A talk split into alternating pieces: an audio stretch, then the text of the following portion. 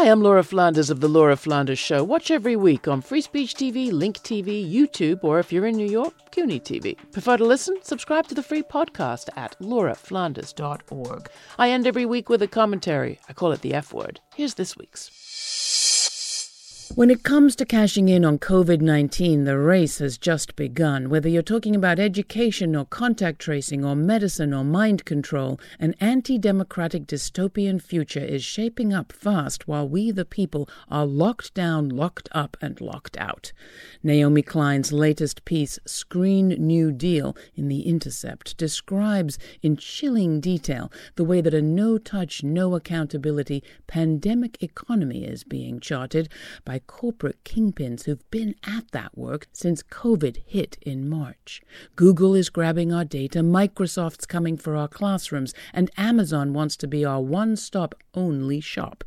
Pandemic panic is making possible fast what the hurdle of popular consent made slow. As Klein reminds us, until recently, public pushback against companies like Amazon, Google, and Microsoft was surging. Quote, presidential candidates were openly discussing breaking up big tech, Amazon was forced to pull its plans for a New York headquarters because of fierce local opposition.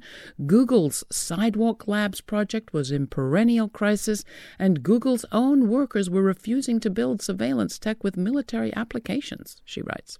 Now, the very same companies that the public chased out the front door are walking in the back, repackaged no longer as a threat, but as the solution to our personal and national woes. The future could certainly be bleak, but as Naomi acknowledges, we're not there yet.